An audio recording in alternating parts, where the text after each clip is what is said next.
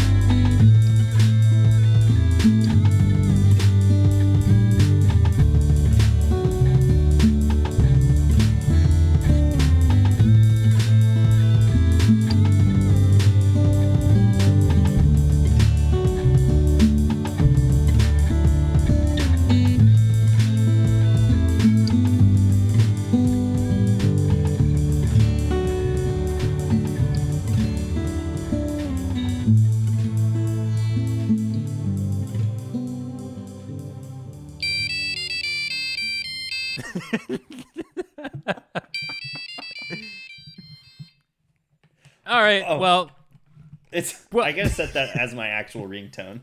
I should. I'm gonna do that too. uh, what are we doing here?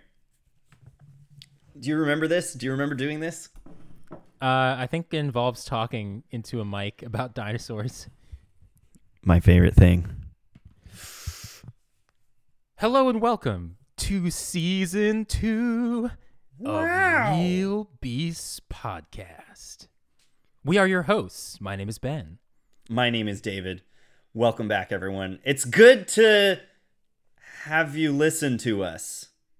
It's good to see you, Ben, even though It's it's, good still to see through you Zoom. too, David. Your mustache is more magnificent than ever before. Oh, thank you, thank you. I uh, I I did some trimming on it recently because it was getting really quite uh, obtuse. It was ridiculous. um, it was getting in my food, and I was like, "This is not going to work long term, mustache." so I cleaned it up, but it is kind of. It's still. I think it's fuller than it has been in the past for sure. Getting there. For those of you who don't know my face, I have a handlebar mustache, and it's a part of me deeply at this point. The man got married in that mustache. I did. Yeah. Hey, let's talk about some things that have happened since we last did an episode of Real Beasts. Um, I did get married. It was great. Some of our listeners were there. Thank you all for joining us. It was so much fun. It was perfect. It was great. Um, yeah, uh, best time I've had in a very, very, very, very long time. Um, Ben, what's new with you? What what's happened for you in your life since we last recorded? I've been running a lot of races and doing all manner of other competitive things, including science communication competitions. So, yeah, it's been fun. I love it. And I feel like I'm just about as as fit as I've ever been, which is a nice thing in this Ugh. busy time of ours. That's lovely. I've really taken the the post uh, wedding laziness to a new extreme. I have not exercised or done anything like that in uh frankly months. But I'll get back into it. It's good. You're you're my inspiration here, Ben. Well, all we need is a carnivorous dinosaur or two, Oh, and we'll set up a few chase gauntlets and Yeah. it'll just be a quick trip to run fast or get eaten yeah. That's what I need. I see. I the stakes aren't high enough when I just go try and do like my little push-ups and my sit-ups. I I need to work out because my life depends on. I guess it actually does. yeah but over the- too long sense, a time. yeah Yeah, yeah we need to contract the time scale well david and i indeed used to be gym friends gym buddies That's right. We were we were not quite gym rats, gym mice. gym mice i think describes it quite well we stayed well clear of the gym rats Yeah, there's a lot of uh, really large uh, reptilian creatures at the gym, and you gotta be like an ancient mammal and sneaking around under under their toes and stuff in order to survive. It's true, but you know there was a there's a couple papers showing that some of the mammals were eating dinosaurs occasionally. Shut up! That's what Yes. I'm talking about. Mammals. Yeah, it was funny because like uh, my advisor, he was giving a lecture and he was just like, "Yeah, it shows we were fighting back." I was like, "Yeah," Amazing. I love it. because otherwise, yeah, it was kind of a, it was a dinosaur's world back then. Sure was. The the the the, the Mesozoic. The Age of Reptiles. I'm imagining like, a new version of that one song, like "This is a man's world," except with dinosaurs. Yes, I I see it. And now it's now it's the opposite. Now it's a mammal's world. It's a mammal's world. But it wouldn't be nothing, nothing without a scaly reptile. Man, you know what, Ben? I guess the, the folks come to, to listen to us talk about movies. We should probably give them a movie to talk about, and we have a darn good one today. Or by good, we mean bad, but also good. By by good, we mean a lot of fun to watch. And one you might be more familiar with because it's higher profile than most of the movies that we talk about on the It is. podcast. It is. Yeah, that's true. We're kind of going back to uh well, not our roots. I guess our roots for real beasts would be Land Before Time. We're not doing uh the third Land Before Time, but we are doing the third of a different dinosaur series. We're going back to our canopy where we expanded the most Oh, there we go. and reached the most light. yeah, very true. and that is Jurassic Park. Are we talking about Jurassic Park 1?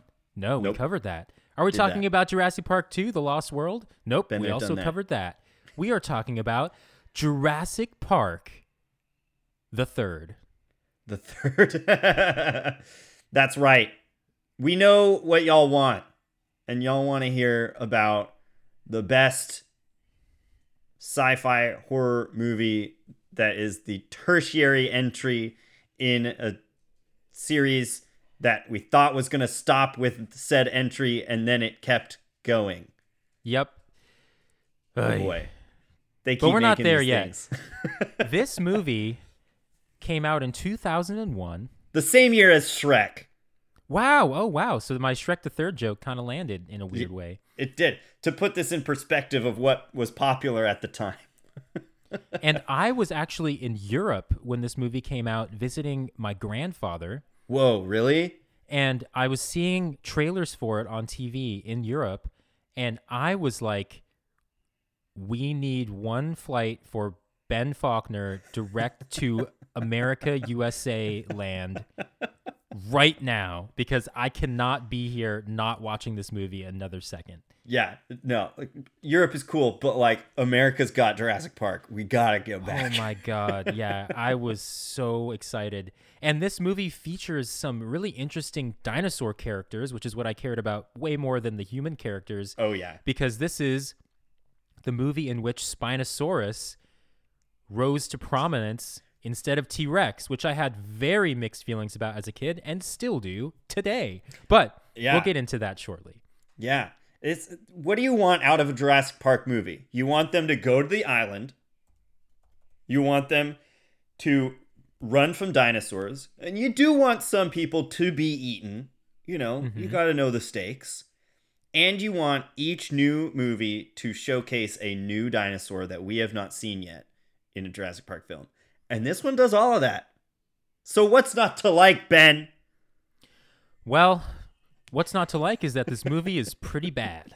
It's n- not that good. yes, that's that's it's true. And and they kind of continue the same pattern of okay, for the Lost World, you bring back Ian Malcolm, Mm-hmm. arguably the most beloved character from the first Jurassic Park, Mm-hmm. and then for this next sequel, you bring back Dr. Grant. who Yeah. I identified more with Dr. Grant as a kid because I was more of a Grant. I was a paleontology minded person, so I was very excited to see him come back for this. But the way that he's used, I think he does a pretty good job, but it's just such a strange movie and it really changes the is. tone. It Because even though Jurassic Park 1 and 2 have plenty of comedic elements, I wouldn't say that they're silly.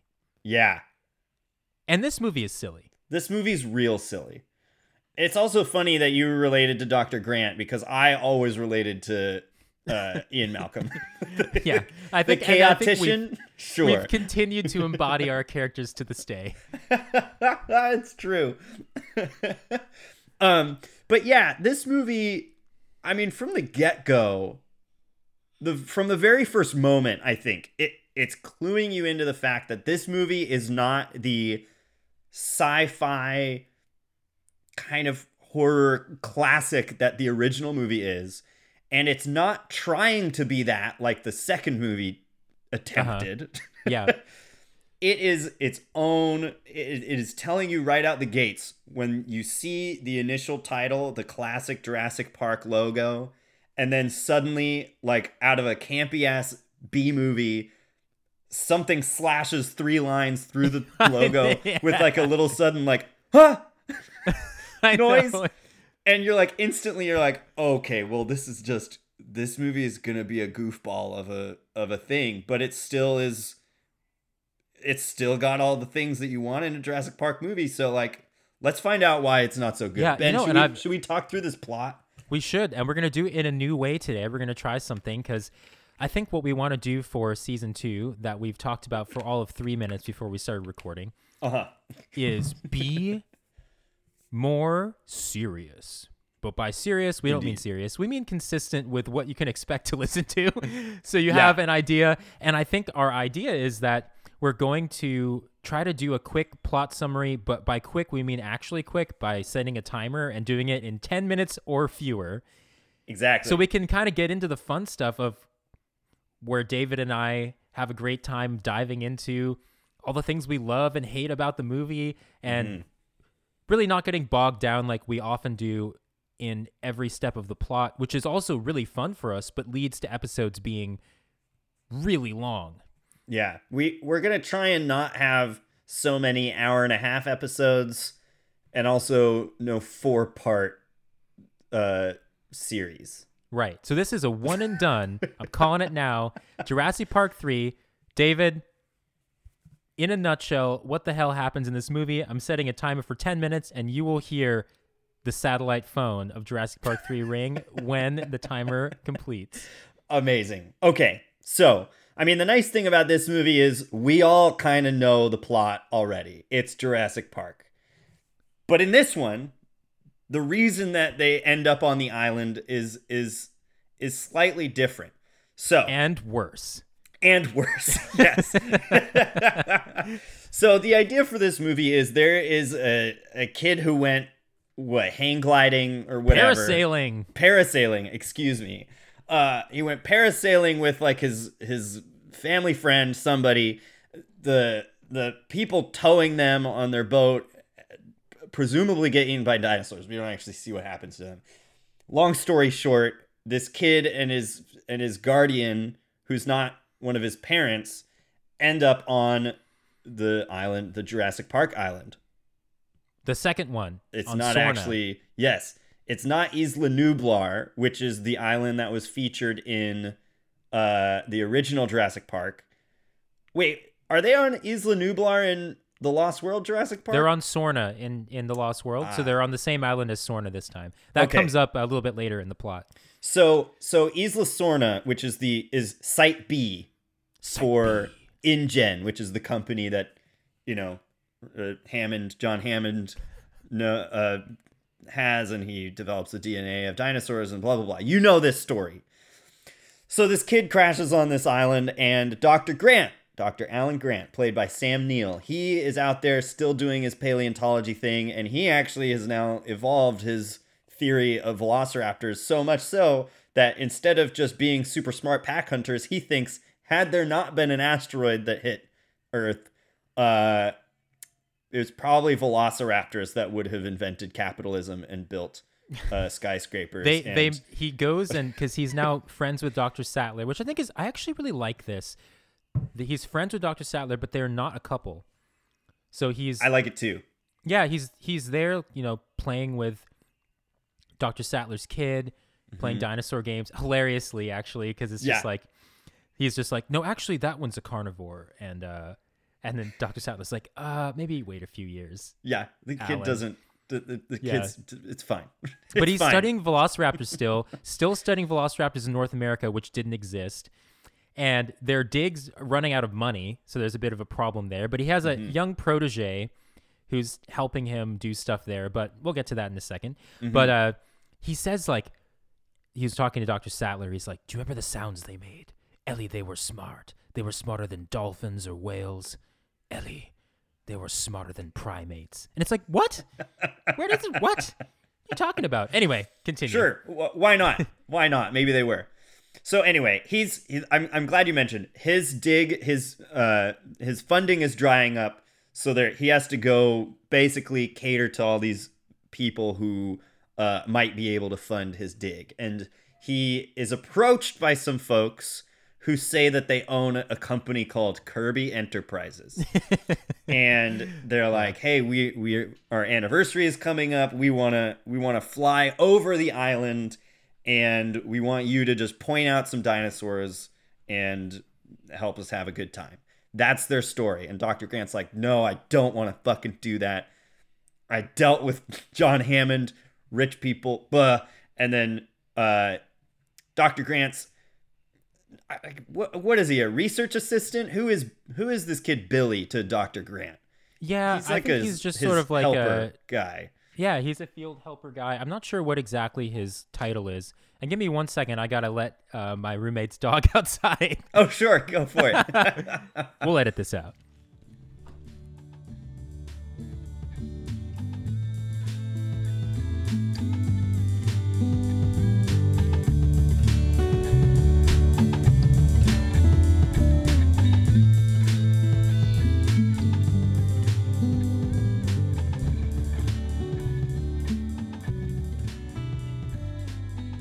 Okay, all is well. all right. Sorry about that. no worries. Um so anywho billy counsels dr grant and says you know they they might be able to help fund our dig. Like you should probably help them out. Just do it grin and bear it whatever. And dr grant's like fine i'll do it but you're coming with me because you're getting me roped into this shit. So they they agree to go and assume this is just a flyover of the island and look at fun things. Basically like a glorified safari tour guide, right? Yeah, and they're Um, like, it has to be you. You're the best. Yeah. Unbe- and this is all because they know Dr. Grant. Dr. Grant is essentially a famous paleontologist, not because of his research, but because he went to and survived Jurassic Park, right? Um, and so like there's a, there's a funny scene where he's giving a, a a presentation at a you know at a university or something. It's a research presentation. He's talking about raptors, and then everybody has a question about his experience at Jurassic Park, not about his research. And it's kind of a funny moment where he's like, "Come on, I'm still a scientist," and everyone's Does like, anybody "Yeah, but you're also not have a question related to Jurassic Park Yeah. or the incident in San Diego? And then the person who still has their hand raised still asks a question about Jurassic Park. Oh yeah, yeah, Yeah. that's, as And we'll get to that question later because that's actually something I want to talk about, but Oh, perfect.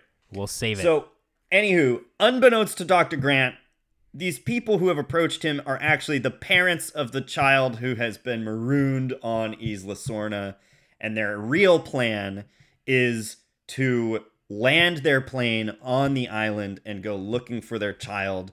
And they basically kidnap Dr. Grant and Billy. Mm-hmm.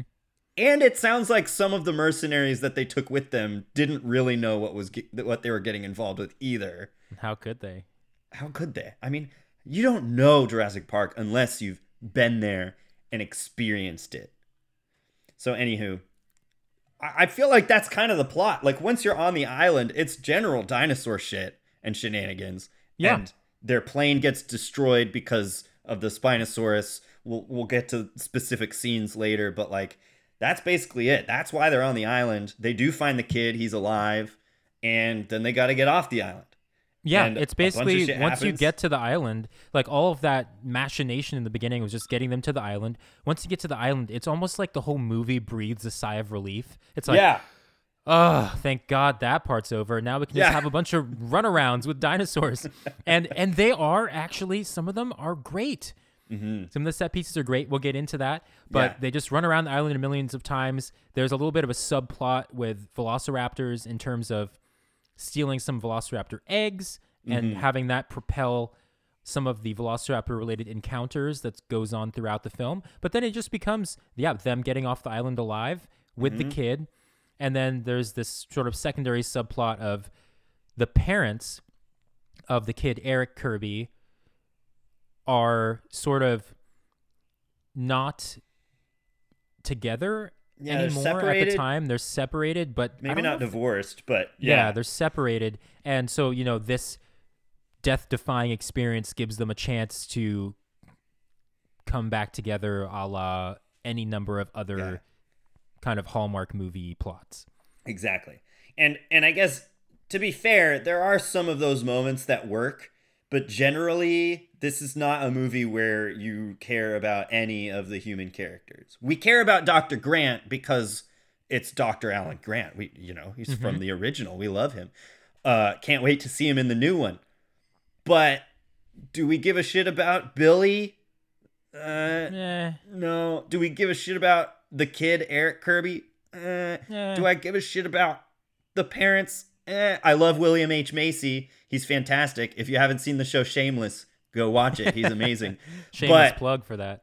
but I will say that all of these actors do not phone in their performances. And that's one of the things that I think makes this movie better than most other campy kind of B horror movies because it it it really commits to what it is.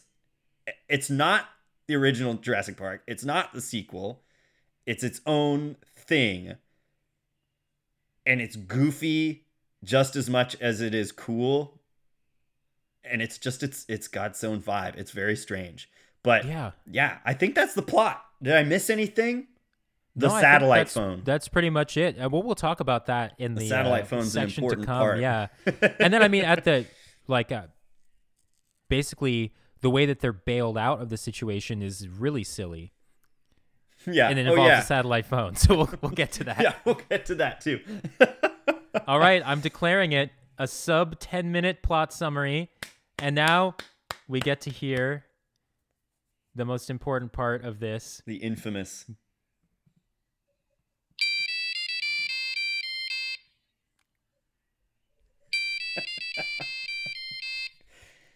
If- Which if- means we can continue our episode. Because the next plot point of our episode is coming. Oh yeah.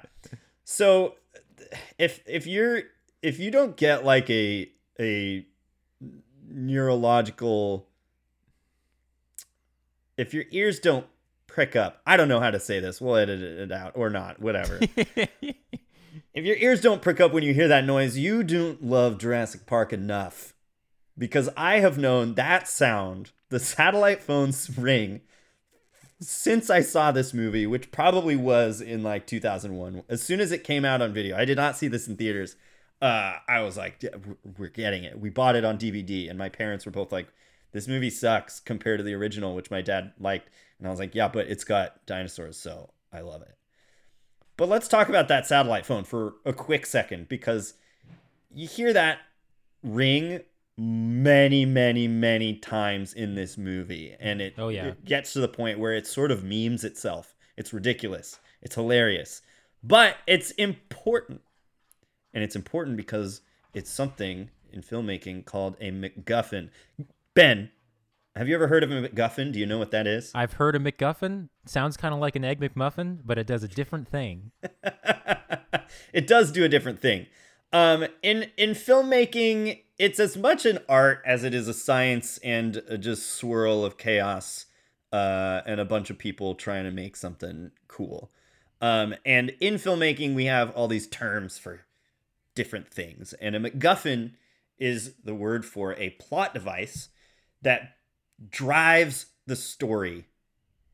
Right. So, uh, the MacGuffin in this movie is the satellite phone because A, once you're on the island, you have no way of getting off the island until you call someone with that satellite phone. So Mhm. you need that satellite phone. And in this movie, there's one mercenary guy who has it who is eaten by the Spinosaurus. So they lose the phone. But then they hear the ringtone and they realize, oh, it's in the Spinosaurus's belly. Everyone run. And then they hear it again later and they're like, oh shit, Spinosaurus is nearby. Oh no, it's just a pile of poop we got to get the phone out of the poop. and then they're able to use it to call um, Dr. Sattler to get help them get off the island. So the satellite phone in this movie, I'd say, is the MacGuffin. Some movies have maybe multiple MacGuffins, sometimes only one. Um, a MacGuffin could be lots of different things. It could be a, uh, it could be a, you know, an, an, an excuse me, an inanimate object. Uh, it could be a character. It could be an idea. It could be a, you know, so, an aspect of something. It could be lots of things. Let's think It of could be a person. it could be a person. Let's think of some famous MacGuffins or good examples of MacGuffins in, in storytelling, right? Um, the White Rabbit in Alice in Wonderland. Her whole adventure starts because she's like, I got oh, I gotta follow that white rabbit. He's late. Let's let's go after him. And her entire adventure happens and continues moving on because she keeps seeing the white rabbit and keeps chasing after him, Mhm. right? Um, the the Maltese Falcon, the statue of the Maltese Falcon in the story of the Maltese Falcon. Everyone, it's all revolves around that. Um, the suitcase in Pulp Fiction is a great example because we never actually find out what's in the suitcase. And in fact, what's in the suitcase is unimportant because the suitcase itself is what propels the story and all that kind of stuff. Uh, the One Ring in The Lord of the Rings is the Wow. MacGuffin. Uh, in the Iliad, I looked this one up. This was funny. In the Iliad, which is uh, you know Homer's ancient Greek tale, uh, the beauty of Helen of Troy is the MacGuffin because everybody is obsessed with how beautiful she is, and they fight a war over her beauty. hmm So that's it. Uh, Private Ryan, the person in the movie Saving Private Ryan. So ne- this is yeah. this is what a MacGuffin is. Sorry, I interrupted you. No, I just never would have thought of that as a MacGuffin because it's so integral to everything that it almost seems to transcend that Yeah. role. Because when I when I hear the word MacGuffin, I kind of think of like silly MacGuffins. Yeah, Like it's Yeah. a silly word, and I think of silly things. And this satellite phone here is bordering on pretty silly as we go because the movie it does involve like people getting eaten by dinosaurs, but amidst Mm-hmm. that, there's just like this cell phone that's just ringing the entire movie basically continuously until they get it back, and it Mm-hmm. Yeah. just every time you hear it, you know something Spinosaurus is happening. Yeah, and it and it every time you hear that ringtone, a new set piece is being introduced. So they they first hear it uh, when you meet the mercenaries and they're training for Yeah, this trip uh-huh. that they're gonna do. Uh, the next time you hear the cell phone ring, uh, I think is once it's already in the belly of the Spinosaurus, it's already eaten the guy who had it, and then you hear Yeah, I it and they look so. over and there's the Spinosaurus. But you hear it, and then the Spinosaurus chases them into the aviary where the pterosaurs are. Um, Right. the next time Yeah. you hear it, it's in a big pile of the Spinosaurus's poop, and they're and they're going on the river, and you see the was it a Carni- Carnotaurus or or It was a? Ceratosaurus. Ceratosaurus intimidated by all this poop.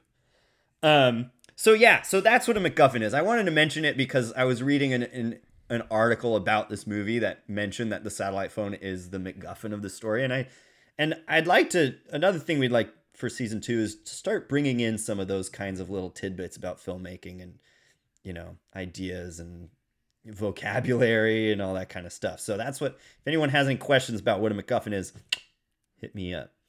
Um, so that's the satellite phone. It's it's an important aspect of this movie and in a very silly way, which I think uh works for the tone of this movie. It's just as scary as it is silly.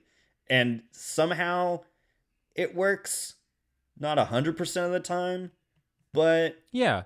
I think the way that it you you mentioned that it sort of memes itself is because they aren't subtle about it at all. Not like, one as bit, soon as yeah. they lose the phone, you know, the phone is introduced early, and it's not like a Chekhov's gun thing. This is like you're getting whack-a-mole by this throughout the movie constantly. yeah, And- it probably goes off like 7 times. And as soon as they lose it, they initially are. There is a scene in which they're chased by some velociraptors towards the beginning of the movie, and they're mm-hmm. up in the trees. And then Paul Kirby, someone is like, "So where's the satellite phone?" And and Mr. Kirby, who's Eric's dad, and you know one of the protagonists here, is just like, "I gave it to Nash before he, before." Because he had just Nash had just got eaten by the Spinosaurus. So they're just like, okay, we have the phone. The phone has been eaten, and they explicitly tell you that. Mm-hmm. And then when we hear it again in the Spinosaurus's belly, that actually triggers the reunite moment between Eric and his family. Yeah. Because they're like the basically one of the better set pieces in my opinion of this movie is when they first get chased by the velociraptors.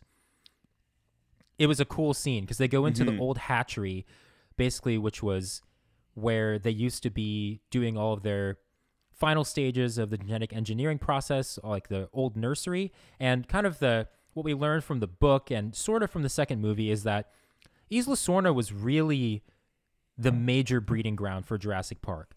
Basically, Mm-hmm. most of the dinosaurs we see on Isla Nublar in Jurassic Park really hatched on Isla Sorna. That used to be mm-hmm. the major place where this was all happening. Then they just get shipped over to Isla Nublar. And the whole idea that everything was self-contained on that one island is sort of a, an illusion. Right. So they they have all of their like broken down old crap on Isla Sorna just sitting there, including an old hatchery. And there's a cool scene in which they're looking at all the old specimens and stuff. And then there's oh lo and behold, it looks like there's a velociraptor in a tube. And then what Uh-oh. happens? it's a it's again it's a scene that is cool and also kind of goofy because Mrs. Kirby walks up to this you know tube this big cylinder filled with liquid and sees a velociraptor head in there and she gets all close up to it and then suddenly its eye moves. And it is a, a frightening sequence because suddenly oh shit it's it's real it's alive. And then it's you know it and other raptors are chasing them through the hatchery. It's a it's an Yeah. awesome scene in terms of how thrilling it is how how much fun it is you know Yeah. lots of action blah blah blah.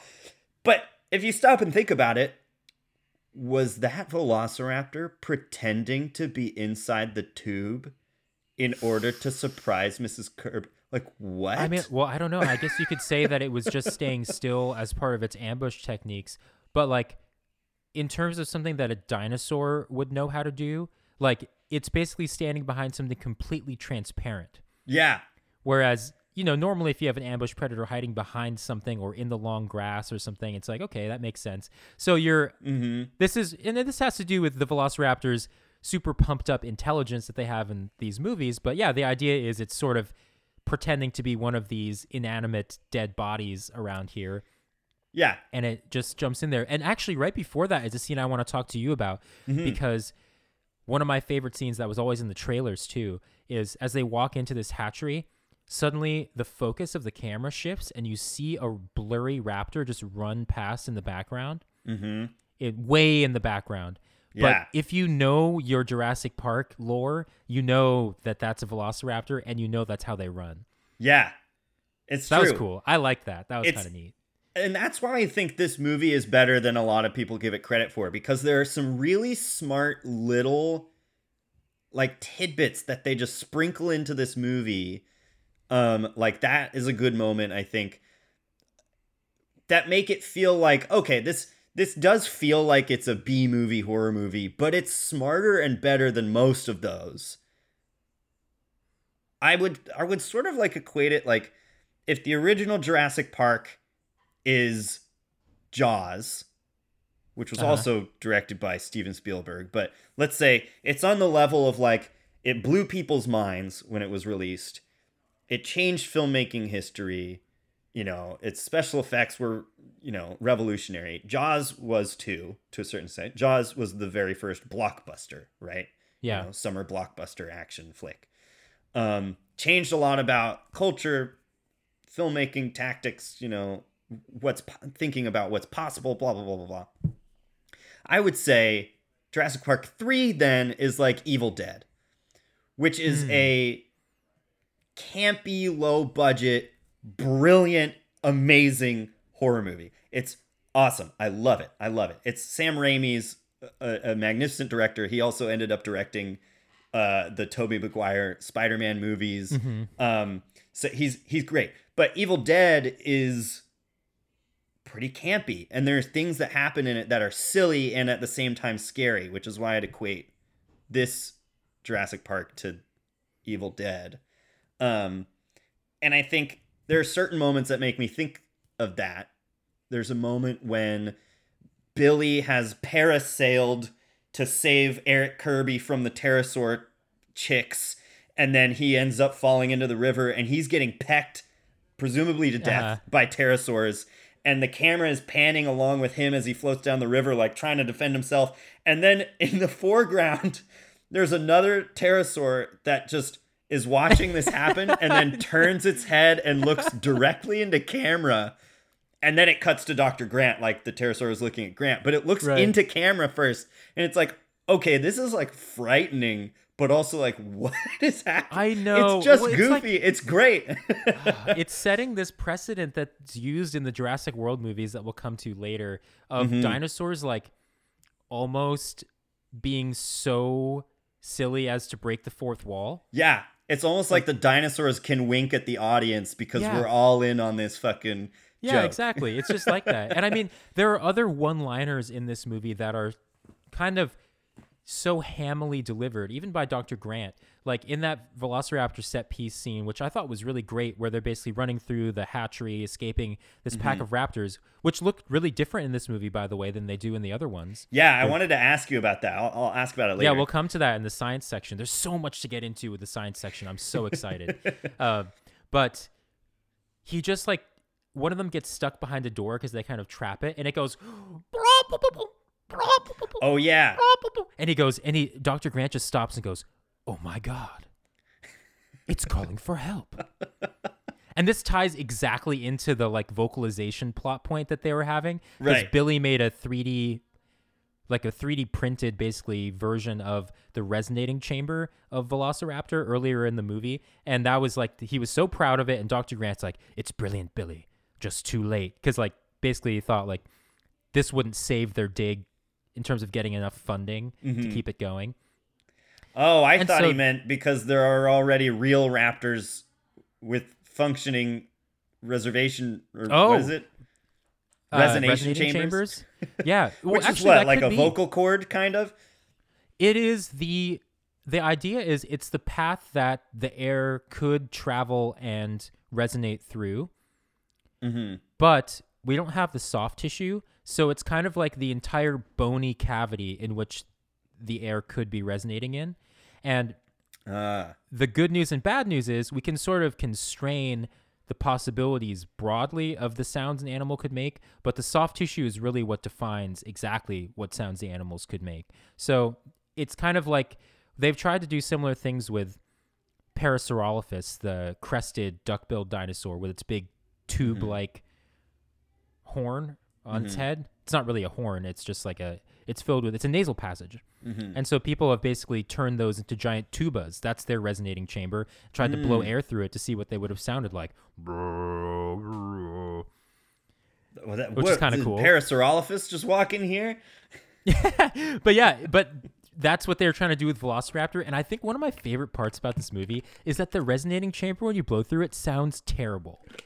It doesn't sound like the Raptors in the movie very much at all. And It I doesn't. kind of love that because it shows that's kind of like how close you could get with like a crappy 3D printed thing when you're estimating based on the cavities and the bones, based relative to how a real Velociraptor would sound. Mm-hmm. Like the real Velociraptors are like, "Boom, boom, boom," and then this resonating chamber sounds like, like it just sounds terrible. But I kind of love it. It's Yeah. like it's like a literal actual like prop that they're blowing into. Yeah. And it ends up saving the day later because that's how Dr. Grant confuses the other raptors. He pulls this thing out and blows through it. It's almost like the, the magic raptors are like, "What? from Dinner time? SpongeBob. What's he blows right through it, and the raptor's like, "What did? What?" I mean, he What probably said that? something like- wildly offensive. I, I Really you should be offensive, or just like, wow, you have just you're tone deaf. yeah. I can't listen to this. you are singing in the wrong key, buddy. Uh, man, it's great. There's Yeah. one. There was one other thing that I wanted to mention really quickly. Uh, do, are you aware that the the the last mercenary who survives in this movie uh, is the same actor who plays Mr. Noodle from Elmo's Playhouse, Elmo's Playhouse on Sesame Street? Absolutely didn't know that. Yeah, That's right. And then he gets brutally murdered by a velociraptor. And in this movie, it's partic this movie is particularly brutal. Yeah. Out of all of the Jurassic Parks, this one is actually quite unafraid to do some pretty gnarly shit on screen. The, the raptors leave Mr. Noodle alive on the ground after they've already attacked him to entice the other humans down from the tree they're hiding in. And when Mrs. Kirby is like, oh my god, he's moving, he's still alive, let's help him, she tries to get out of the tree. And of course, the raptors are waiting for them, right? Um, springing traps. And and then the raptors just like step on Udesky's back and stab him with their toe claw. And then they just grab his head and they break his neck. It's like brutal yeah. stuff. You know, I've got to say, I really like that scene in terms of like if you watch like a heron eat something, there's sort of like a. It has no consideration for the feelings of the thing that it's eating. like it will just Yeah. eat a gopher whole, or it will just, you know, Mhm. decapitate something. And it just the way that the raptor starts to eat Udesky and then kind of just like side eyes off into the distance as if it just couldn't care less about it. I actually really liked that. Yeah, it, it, It doesn't it- it seem made like the you got him for scarier. food. Yeah, yeah. and it, it also made it I liked how it made the velociraptors seem more like an animal. And that's Mm-hmm. what's so what I wanted to circle back to is that in the Q&A session that you referenced during the plot summary where Dr. Grant is answering questions. The one question is so if you had a chance to go to this island and study these animals, would you do it? Mhm. And he says what John Hammond and InGen did was create theme park monsters, nothing more and nothing less. And that was so fascinating because literally what did Dr. Grant say to Lex in the first Jurassic Park movie when they were singing to the Brachiosauruses? Lex, they're not monsters, they're just animals. hmm So I was like, what happened? yeah. What happened, Dr. Grant? Like is that lazy writing or d- is Doctor Grant uh, bitter? I actually don't know and I think it's lazy writing. Could be. I think it's lazy writing, but I don't know. That Well, I could be wrong. We'll see what he says in Jurassic World Dominion and see Yeah, if he's come true. full circle and is like, actually, they're just animals. I don't. I know. It- well, that was just interesting to me because I thought that so many of the sections of this movie have the dinosaurs acting like pantomime villains, but in the one case of this raptor eating Udesky, I was like, oh, it looks like a bird eating something, yeah. and I kind of yeah. like that. Yeah, It is it cool. kind of uh, it made the. I thought it made them scarier because it stopped making them seem like they were silly characters from some kind of like play. hmm Yeah, there's a lot of things going on in this movie that are very silly, but but the the raptors are less silly than you expect them to be, given how silly so much else is. And speaking of silliness, I think before we get to the dinosaurs section, which will also tie into some of the important set pieces in the film, so Mhm. we're going to get to some of these that I actually think work pretty well. yeah, But before that, I just want to ask you about the character of Eric, the kid, yeah, because he has that precocious kid quality that I find not that effective in most movies because I've just seen it too many times. yeah, yeah, yeah. Where, it's a, like- it's a trope for sure. Yeah, so he survives the parasailing accident. His companion, Ben Hildebrand, inexplicably dies in the trees after they land because they end up seeing camcorder footage of them landing. Mm-hmm. And Ben is fine when they're landing in their parasails on the island. I don't understand how Ben dies in that tree. I do not understand it because he and and Eric are just talking to each other when the parasail hits the trees. And yet there is another very silly moment in the movie where Mrs. Kirby, Amanda, after she's looking at this camcorder footage, like, or I don't remember if it was before or after, basically like pulls on the parasail and then Ben's skeleton just comes swinging in like a Yeah. Halloween decoration right at her face. It's a it's a straight up like Evil Dead scare moment. Uh, yeah. or But jump I'm like, moment, how jump did, scene. How It's did like- Ben die in that harness? What the heck happened to him? It's so funny because it's Ben's skeleton that's like all rotten and like they, they say they've been there eight weeks. And like it's a tropical environment, so like, you know, decomposition's gonna happen for sure. But like he was didn't seem eaten. It's almost like he just died and then was just hanging in the parasail in the tree for eight weeks. Yeah, but I simply don't understand how he died. I don't understand. It's never addressed. It's never Like- addressed at all, and I think it's I think it's just like whoever made this was like, uh, move on. I will Yeah, say that- though, that the me. the actress, uh, hold on, let me find her name, who plays Mrs. Kirby, Téa Leoni. Téa Leoni. She sells that moment so hard because the way she screams, she keeps screaming, she keeps screaming. Yeah. they pull it off of her. She keeps screaming, and she runs off, and she like like Just flails her arms and it's the, exactly what i do when i walk through a spider web she in that moment is all of us we're startled by something we fucking hate Yeah, I- it was great I thought it was yeah, it was pretty great and just pretty funny. But like now we have uh, Eric running around the island here on his own for many weeks, and he forms like he finds like an underground lair, and he literally smoke bombs the Velociraptors yeah to save Doctor Grant. And I'm like, what the hell is this bullshit? he has a jar of t-rex pee and and he's like uses it as like a way to get other dinosaurs to leave but he mentions oh it actually attracts the spinosaurus though so don't use it yeah, yeah. and and dr grant's like well how'd you get it and he just says you don't want to know it's just like okay. I do want to know actually. Yeah, it's like Did actually stand under it I- and I'd let it really piss like on you? know, Yeah. Oh my god. mean, but yeah, oof. like so Eric is like, you know, the survivor precocious kid thing. And he saves Dr. Grant and he knows who Dr. Grant is. Yeah, he's read a bunch of his books, which like classic, okay, he's yeah. just Tim again from the first movie. Yeah, it's like an older Tim who is like has Laura Croft DNA in him yeah, a little bit. yeah. He's somehow extremely athletic, which like maybe maybe an athlete would survive better on the island than uh, a non-athlete. I don't know. I don't think that's gonna help you very much. Uh, Yeah. yeah it's just interesting it, it does it does sort of you're like how did this kid survive alone like what they're like he's found food from all of the like old InGen buildings and Yeah. stuff I It- mean, you know it's one of those things there's lots of things in well any movie that you just have to accept as part of the Yeah. world it's bringing you into and i think that happens a lot in this one oh, it sure does. It's just like the the fact that he's become like he has like superhero levels of skill in a matter of weeks yeah it's is hilarious. a little far fetched because he it's like he's so he's like a world weary dinosaur survivor at that point. It's like he hasn't been there Yeah. for that long. And he doesn't even like do any gymnastics to kick a dinosaur or anything. like, d- does he really know what he's doing? I don't know. I don't know. But anyway, I just thought like does this character work for you? Uh like for me, he's kind of fine. In, But- in some ways, you could say Eric is a MacGuffin because it's the reason they Yeah, all get to the That's island. true. Yeah.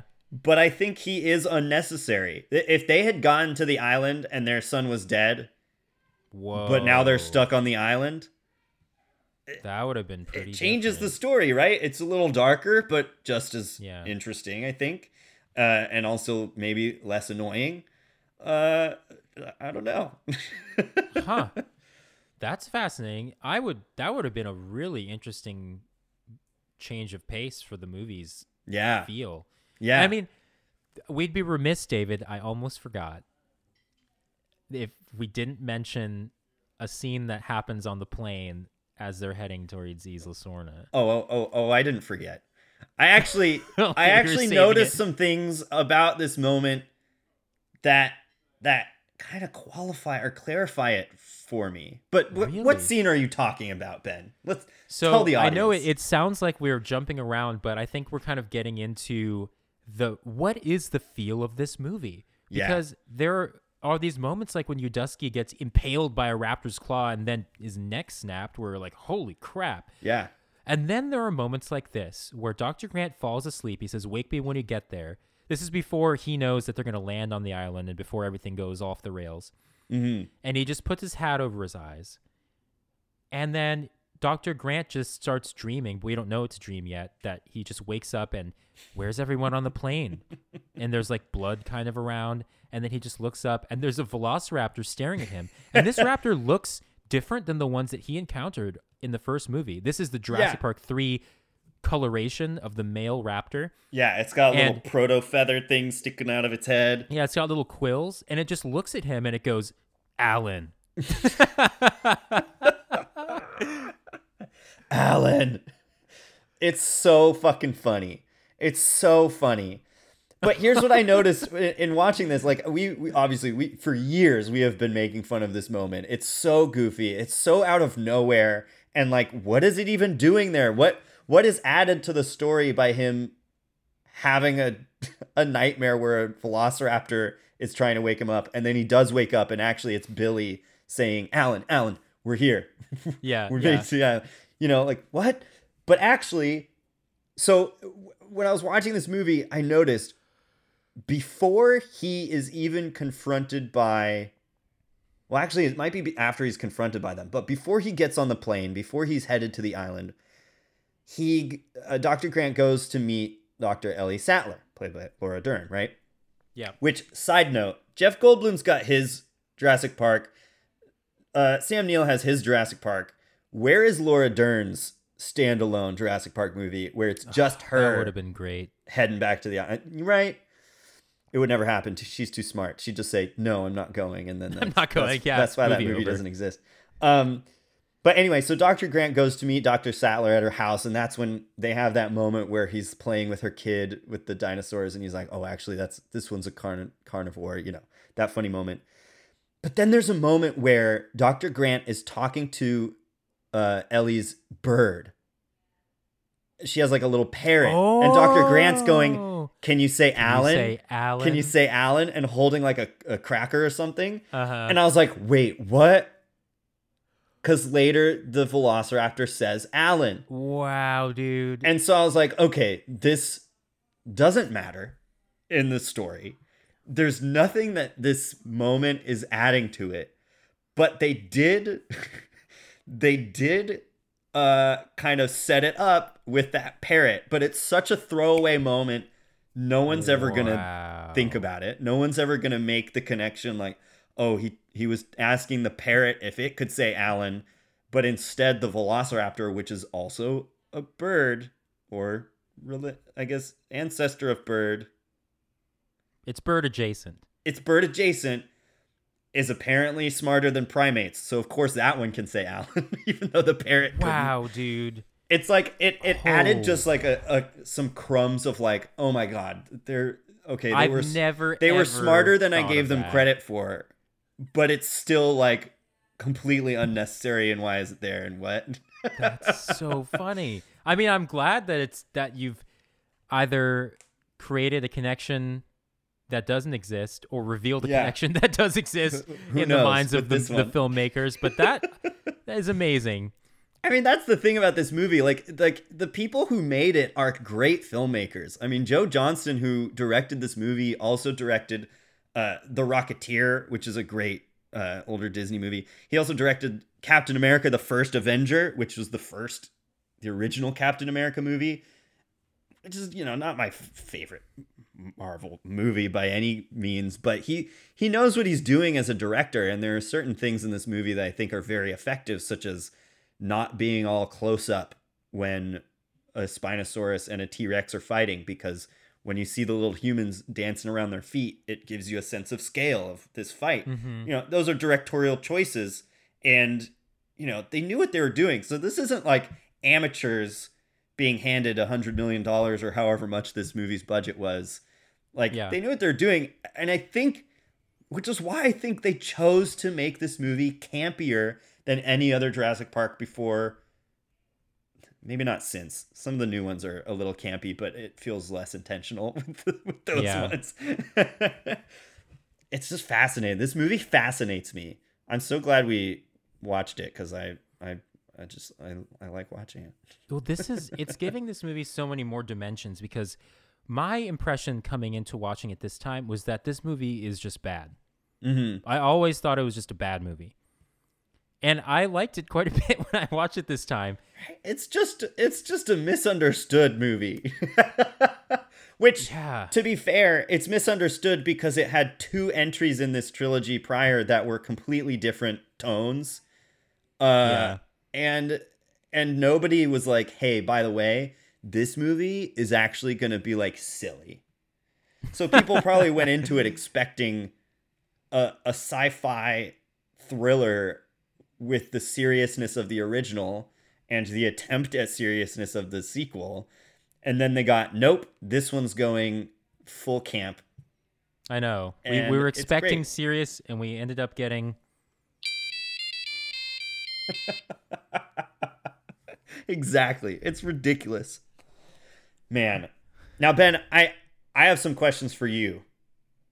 Because And I have some thoughts for you because excellent. dinosaur situation, in this movie, and the pterosaur situation Oh. needs some freaking work. It it does. Now, as a film and dinosaur lover, I love the dinosaurs they give us in this movie.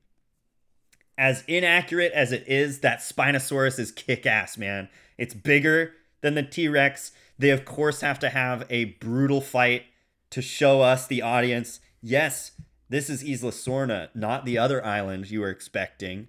And yes, that T Rex is big and scary, but guess what's bigger and scarier and is actually the king of the jungle in this story? It's this Spinosaurus. Yeah. Um, it just occurred to me, why no Spinosaurus in the Lost World Jurassic Park if that was also Isla Sorna? You'd think that It they would have on InGen's uh, list. noticed that. It wasn't on Yeah. InGen's list. Um, I also love the pterosaur scene, the set piece being in the aviary, all the catwalks and the rocky cliffs and stuff. Like it's great action, it's thrilling, it's fun. But Ben, let's talk about accuracy for a second. Yeah. How'd this movie do? very poorly, but Oof. not as poorly as maybe we like at the time the film was made. It wasn't quite as bad as we now know.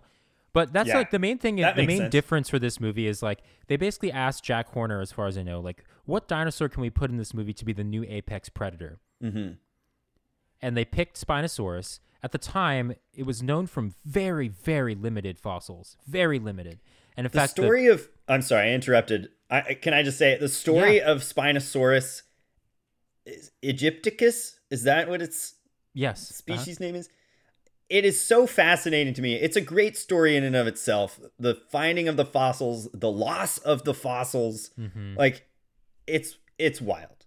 We'll think get we into should have an second, episode only on Spinosaurus. I would love that. Let's do a, a Yeah. Spinosaurus 101 like we did the raptors and the Yeah. um, that's a great idea.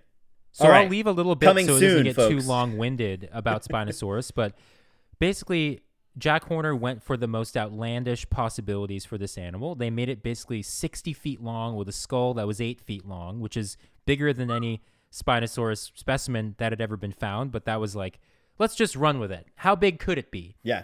What if InGen really did just make up dinosaurs? yeah. So, but I mean, it's a real dinosaur. It really had a big, huge spine on its back. It had a very thin snout, like a crocodile. Mm-hmm. And that's why when the T Rex and the Spinosaurus battle, and the Spinosaurus kills the T Rex by breaking its neck with its jaws, scientist Ben was not stoked about that. because even as a kid, I was like, look at its jaws. Look at the mechanical advantage this thing has. It has such thin jaws and conical teeth. It would just not have the bite force to break a T Rex's neck. And in fact, the T Rex actually bites the Spinosaurus. And as soon as that happened, fight would have been done. yeah. T Rex, like, because T Rex has bone crushing jaws, it would have been done. And I know they have to. I, I mean, it's a really cool scene when they're fighting. It but is, it's Jack great. Horner's agenda is here very strongly to be found because T Rex. They encounter the T Rex in the midst of scavenging. hmm Oh, that's a good point. It is scavenging. It's, It's eating a dead thing. And then, you know, Dr. Grant says nobody move a muscle. Everyone runs, of course. Then it goes to fight the Spinosaurus. And when the Spinosaurus kills the T Rex, first of all, giant predators don't love fighting each other in mono e mono battle. That's going to be another thing that comes up in the It's- the trailer to Jurassic. World Dominion. No, Oh, it's yeah. a terrible idea. It's a terrible idea unless there's something really important at stake. Like you got to save your offspring or your mate or something. Like this Yeah. just rarely happens. I mean, Anyway, how often do we see lions and like hyenas or well, jaguars often, like actually. fighting each other?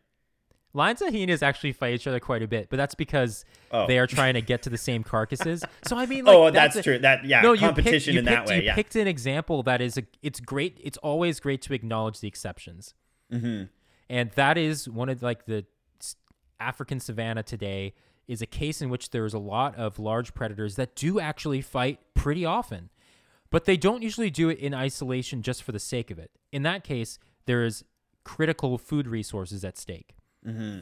But here, the T Rex and Spinosaurus are just fighting because they happen to see each other. They've got prior beef. Yeah, they must. Yeah. Or something. But like, yeah, the Spinosaurus kills the T Rex with a bone crushing bite, and I'm like, the one thing Spinosaurus wouldn't be doing is a bone crushing bite on a T Rex. So anyway, ah, so that was too bad. And then they incorporate a ton of its swimming behaviors throughout this film. which is which is- cool. the river scene is is pretty dope. That's I think that might be the best scene in the movie. Ooh, There's a river attack scene. Yeah. It's really cool, I've got to say. It combines some is yeah. some elements from Jaws because they end up in inside the cage underwater, and then Yeah. Spinosaurus is like using its arm to like fish around inside the cage. Yeah, It's- totally. It's it's it's almost great. like it's like the fact that Spinosaurus has long arms almost adds another dimension to its character compared to the T Rex because this Spinosaurus is tumbling around the fuselage of the airplane with its arms. Oh yeah, yeah. After and it it's just like yeah. it's making full use of the tool set that it has that T-Rex doesn't have.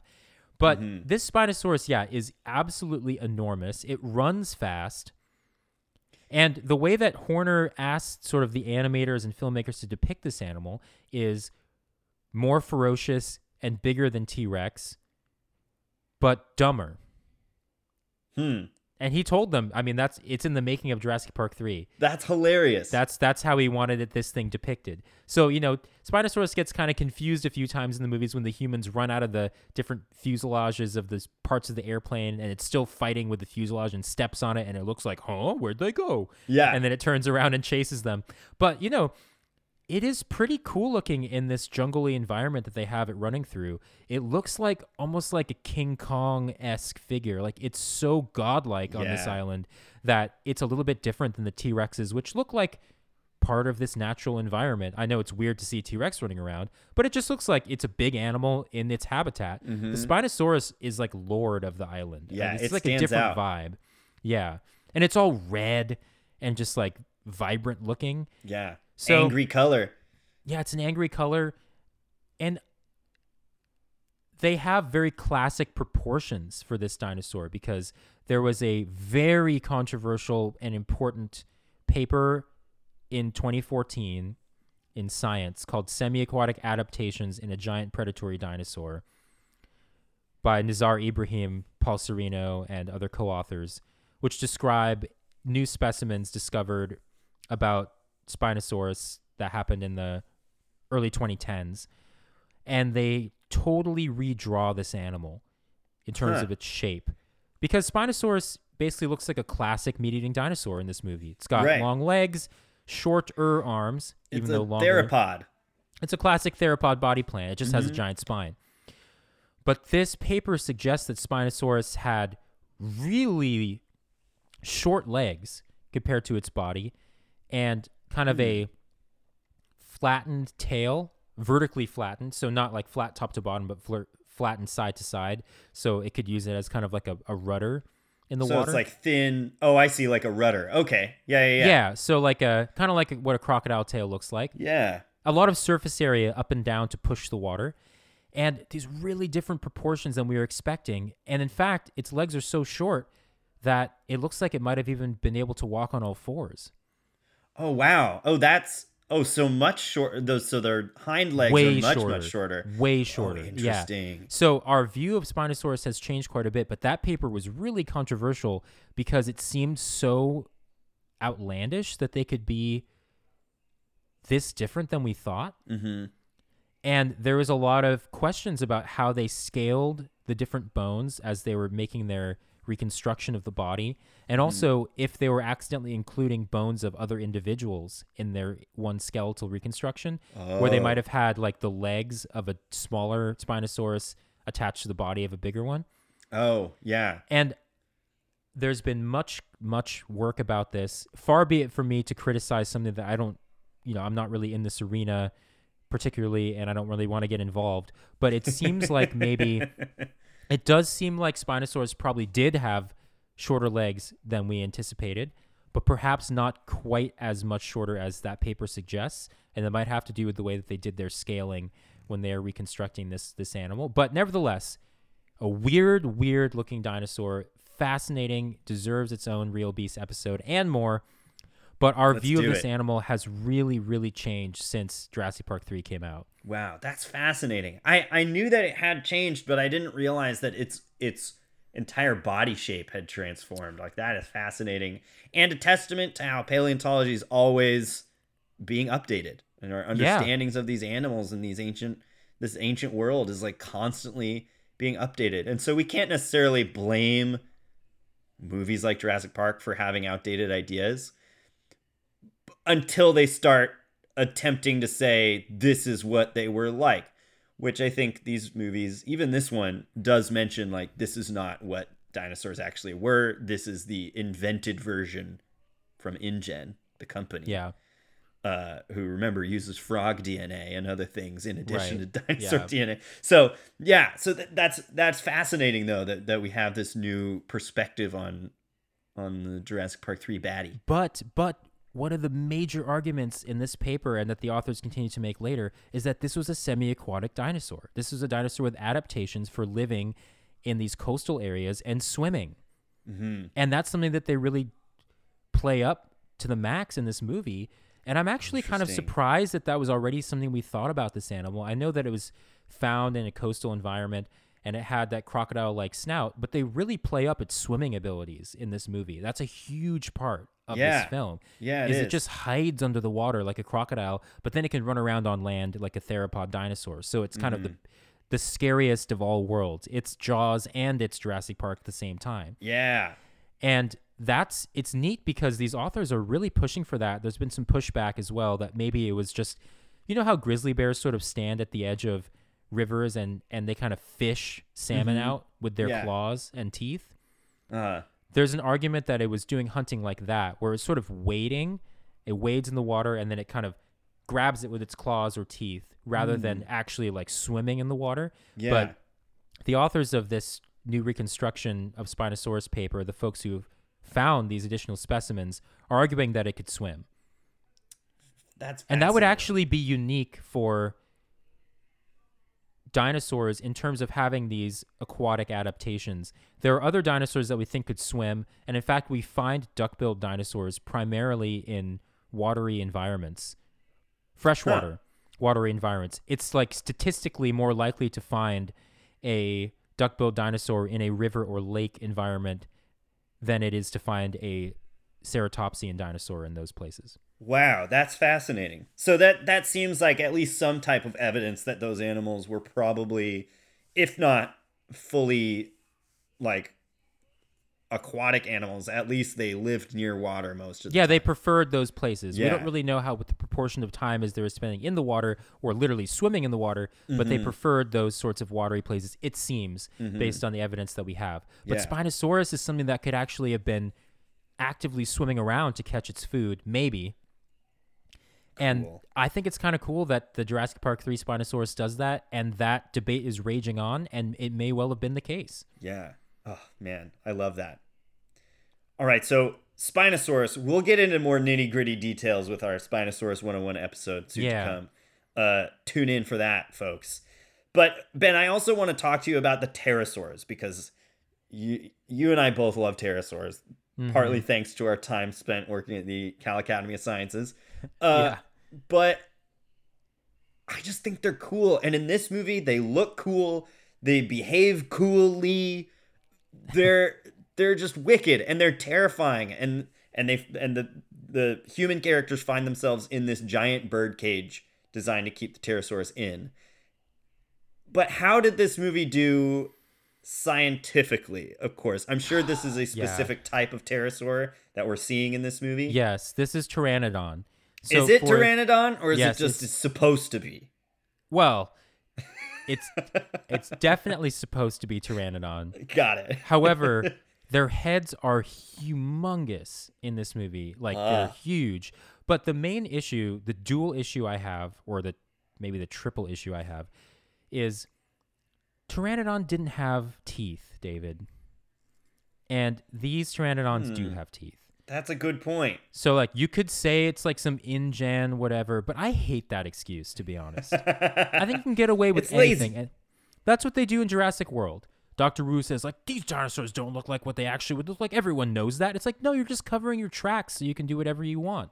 yeah. So these pterosaurs have teeth and that kind of stinks because they just didn't need to do that. They even have Pteranodon in the end of or a large pterosaur that looks like Pteranodon at the end of the Lost World that doesn't have teeth. That's right. Yeah, in the They very, the very end of that one. Yeah. Yeah, so I was like, all right, well. And then the other thing is, Pteranodon could not grasp things with its feet like a raptorial bird.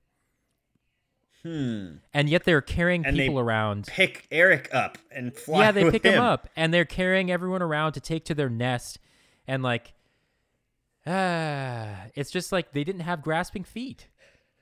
They got little flat walking feet. They didn't have talons. They, the, it sounds like the the filmmakers were like, "What if we had a giant bird of prey?" Oh, Exactly. That's exactly what they a- did. The reptile version of that, Yeah. and but it exactly can still do did. the same things. It's like, well, no. But, yeah, but birds of prey didn't have teeth either, and they still gave them teeth. yeah, Good Yeah. point.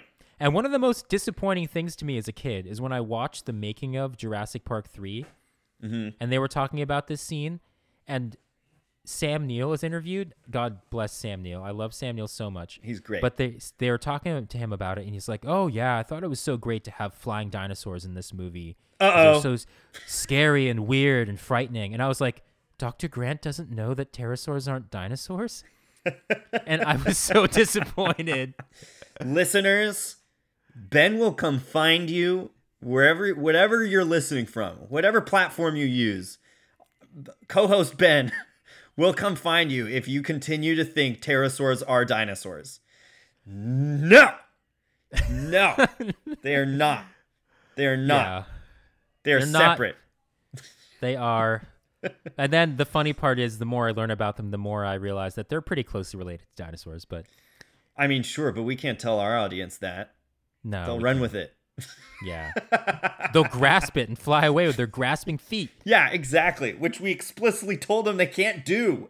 Yeah, so Good I was kind of, you know, I get why they did that. It's Yeah. part of the trope of the flying animal monster that can just pick you up and fly away. Mm-hmm. Yeah, but they thematically it works. It's good Yeah. action. It's thrilling. It's and they have the nest of hatchlings just like if it were a bird of prey. Mm-hmm. And I actually asked Kevin Padian, who is a vertebrate paleontologist at Berkeley. He's retiring soon or already has, I'm not sure. But Kevin Padian, famous dinosaur paleontologist from Berkeley, he gave a talk about pterosaurs at Cal Academy when that exhibit opened. And I mm-hmm. asked Kevin Padian, do we know if any pterosaurs had young that were precocial or altricial? Precocial meaning they can get up and walk away as soon as they hatch and they're just ready to go. Altricial meaning needing parental care. Mm, okay. We have evidence for some dinosaurs that needed parental care. Even alligators need parental care for a while, but not Yeah. that much. Some just a little bit. Yeah. Yeah, some snakes just but yeah, most snakes don't need parental care after they hatch. Oh, good point. Yeah. After Yeah, they hatch. after they hatch, the eggs. Yeah. The parents aren't coming and like regurgitating tiny mice to feed all of their little baby snakes. Oh, how cute Yeah. would that be? oh.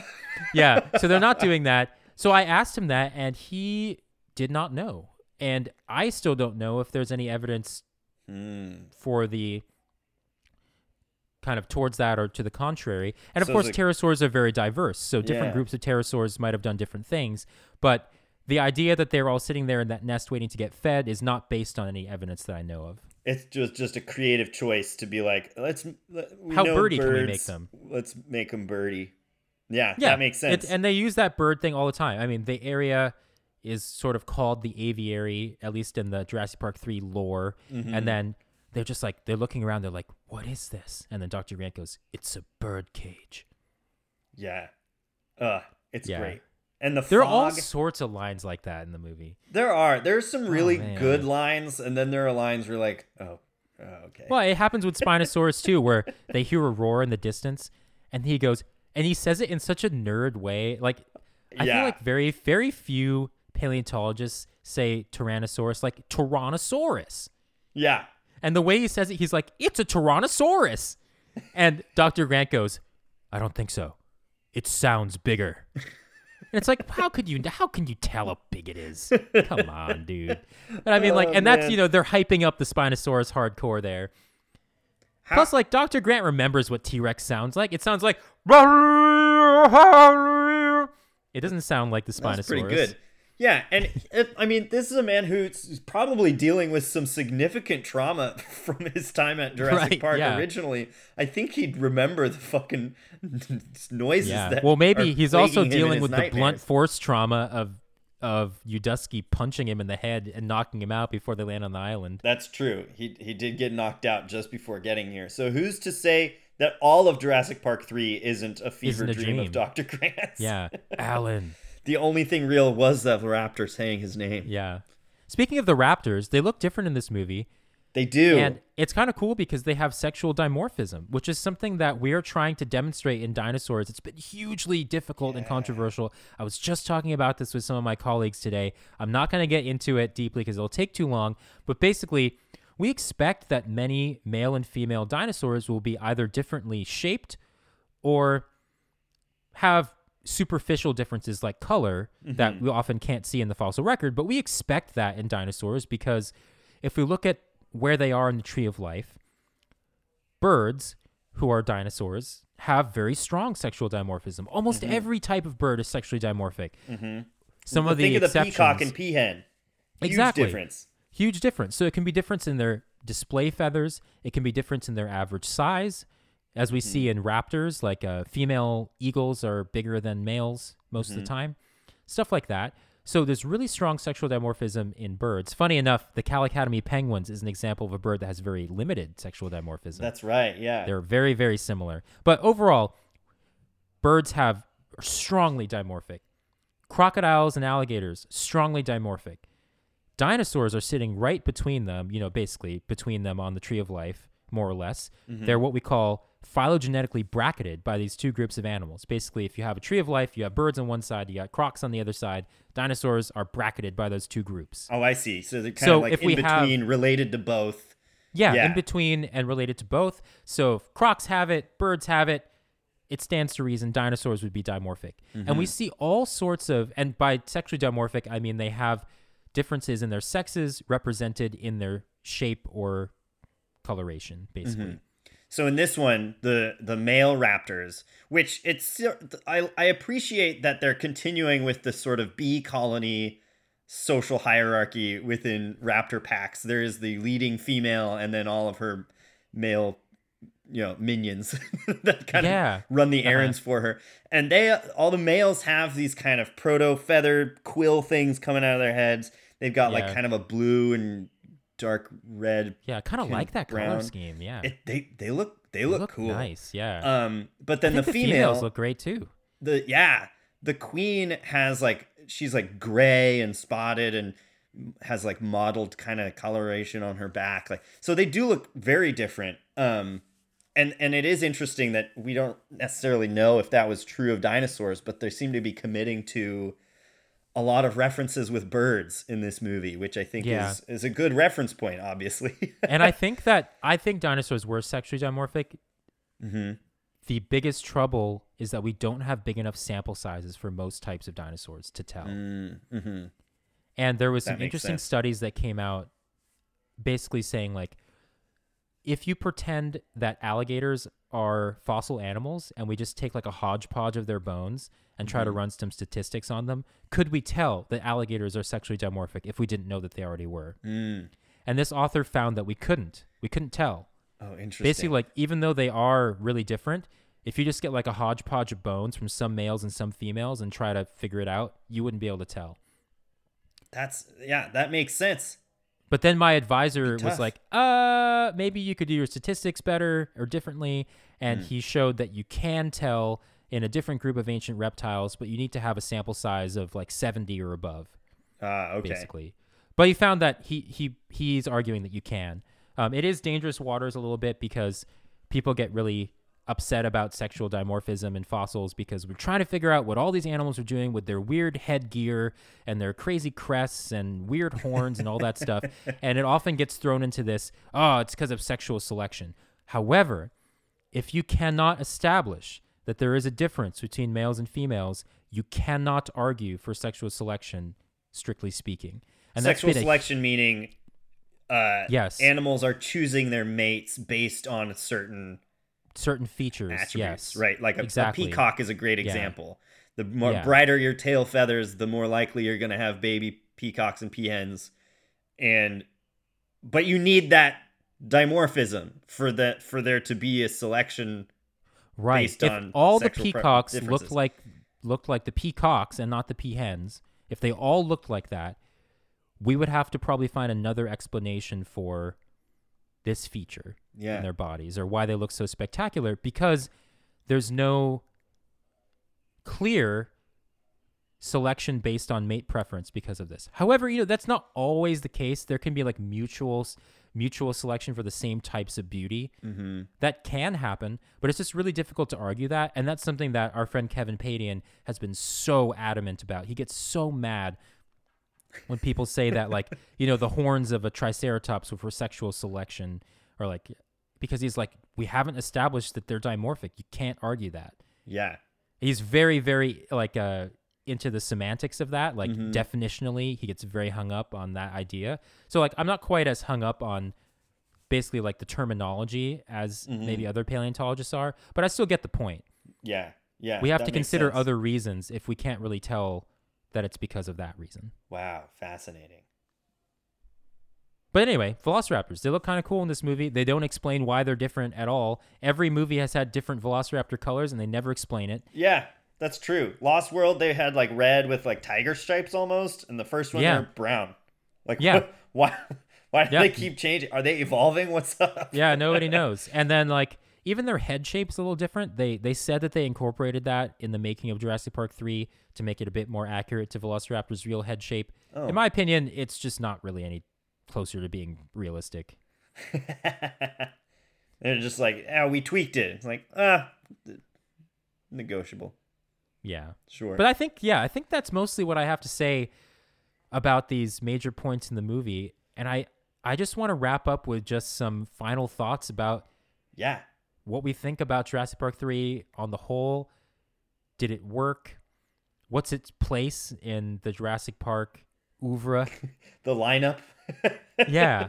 And then maybe our kind of uh our sentiments towards this film just to wrap it up. Yeah, I think that sounds great. I think that this movie is is misunderstood. I think many people went into it when it was originally released expecting another movie that at least attempts to be a serious a more serious kind of sci-fi thriller and what they get is a campy horror movie, which I think actually works, but you kind of have to be willing to accept it and also you sort of have to expect that's what they're trying to do. It's sort of like if you go watch M Night Shyamalan's The Village and you trusted the marketing for that movie, which was it's a horror movie, which it is not. It's there's it's not scary. There's really nothing going on in that movie that's horror. However, there's a lot of romantic stuff going on in that movie. Mhm. If you look at it through a romance movie lens, it's completely different.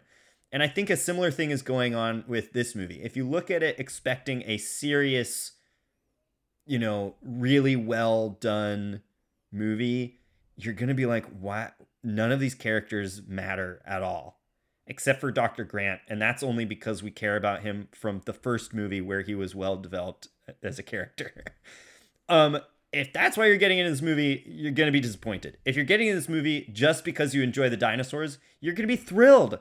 This movie has kick ass dinosaurs. It has great action sequences. I think a lot of what they do in this movie is very effective, but you do have to just be like, I don't care about why they got to the island or why they're going to get off or really anything that has anything to do other than the action sequences Yeah. because those moments are great. And there's some comedy and some silliness and stuff. And if you're okay with the goofiness, like, I think you're going to have a great time. I have a great time with it. And I think watching it this most recent time really changed my perspective. I probably hadn't seen this movie in like 10 years. Yeah. And that was because I remembered it being not that great. Yeah. and it's a lot better than I think I gave it credit for. So, out of out of five uh, satellite phones, I'm gonna give it a, like a three and a half. Honestly, I think Yeah. maybe a four if I'm feeling really generous. But like, Wow. I think it it it's got a lot of things that work, and it's just fun to be back in the Jurassic Park world. Yeah. Okay. I think my relationship to this movie is just complicated a bit by watching it as a kid and being sort of scientifically offended by it. yeah, Because I was pissed about this Spinosaurus situation. First of all, That's I love. T Rex, and I Mhm. Was sort of personally irritated that they had to kill the T Rex to introduce the Spinosaurus I know the it's really on the villain. nose.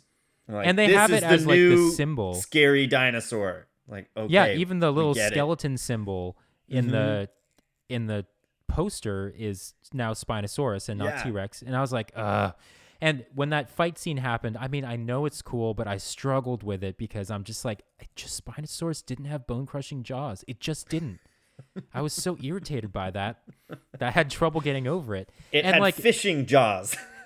yeah, and on top of that, it's just not that good of a movie yeah, in terms of how consistently crafted it is. And like there's it's so hammy and silly and i think that i just wasn't ready for appreciating that at the time. Hmm and maybe i'm still not. I mean, I, I as much nice things as I said about this, I still am like, am I going to rewatch this movie in the next five years? Probably. Not. well that's the thing like i think we were astonishingly kind to this movie overall because it was just like fun to get back into watching yeah, this moment of history again and yeah. It was a little And I- nostalgic yeah. for both of us too. Totally. And I think that I'm kind of like warming to silly movies like this. It's just that it's in the Jurassic Park series. If this was just a standalone movie that had a plot like this, I'd be probably all about it. Yeah, But because it's in the Jurassic Park canon and it's the third movie in the series, of which I thought the first two were actually pretty good. I know mm-hmm. people have had more kind of retroactive issues with the second one, but I, as a kid, thought they were both perfect. So when I saw mm-hmm. this one and I was like, they made a Jurassic Park movie that's not perfect? The yeah, hell is this bullshit? it's shocking. It's sort yeah, of like I was suddenly you're a Star Wars fan for 30 years, and then George Lucas is like, "Here's my new one, The Phantom Menace," and everyone's like, "What? yeah. Yeah. That's the what? You had 30 years to think of a movie, and you gave us Jar Jar Binks." yeah. Oh. like it's still cool. There's a lot that is great, but like what? Yeah, this That's kind of how a- I feel about it. Yeah, I just a lot of it was weird to me, and but I also look back on it now more fondly than I ever have before, really, because I just had more fun with it. It's a fun Mhm. movie. It doesn't take itself too seriously. There's cool dinosaurs, and there's some fun thought experiments kind of thrown in there, kind of thought questions. Like there's the idea of being the astronaut or the astronomer. Oh yeah, uh, yeah. do- Dr. Grant mentions that to Eric. Yeah. So the astronaut is somebody who goes out into space and does all the adventures and is on the Mhm. on the ragged edge, experiencing it themselves. And the astronomer is someone who observes things from a distance and tries to understand them. And Dr. Grant views himself as more of the astronomer than the Mhm. astronaut. Mhm. But Billy is an astronaut, and they were kind of reflecting on that. Yeah. And and Eric, as he's looking at this magnificent herd of brachiosaurs and other dinosaurs there by the riverside drinking, he says, "You know what? Billy was right."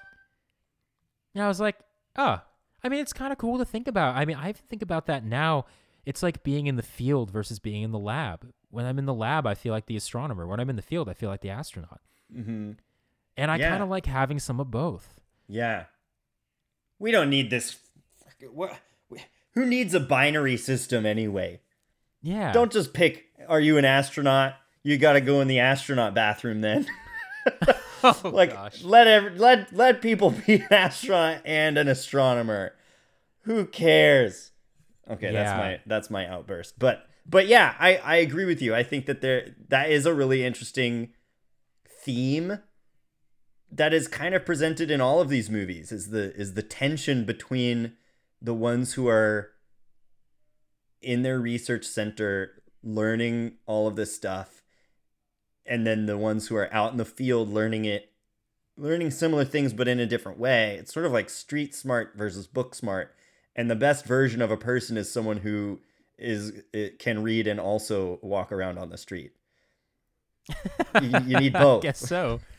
yeah. So like overall, this movie has increased in my estimation a little bit. It's still not a very good movie. It has glaring, weird plot holes, and even when they're rescued at the very end, because Dr. Grant calls Dr. Sattler on the satellite phone finally at the culmination of the Spinosaurus attack scene, and he just goes, "The river, Site B, the river," and basically there's a man on a suit that appears on the beach after they ward off the velociraptors and he's like dr grant dr alan grant and then like 7 million ships show up Yeah, like the whole the entire United Nation peacekeeping force has shown up. yeah It's like, to pick up like Okay. five people and also, it's just like really quick, okay can we mention the fact that it was hilarious when Dr. Grant calls Dr. Sattler? It's actually her son who picks up. Yeah. And he's watching Barney, and that's why he gets distracted and doesn't take the phone to his mom right away. He's Yeah, watching. and- I just I I loved the the kid watching Barney as Dr. Grant is on the phone with him asking for help because he's being about to be eaten by a Spinosaurus. It's just like that's the kind of campy like weird shit going on in this movie. Like the Spinosaurus sequence, legitimately terrifying, action packed. It's awesome. But then this kid's watching Barney, and they like cut between the two. And you're like, what? What are we and dr grant here? has to say like has to say like uh because it's imperative that this phone gets to ellie. Mm-hmm. and he has to go like it's the it's the dinosaur man. It's the dinosaur man.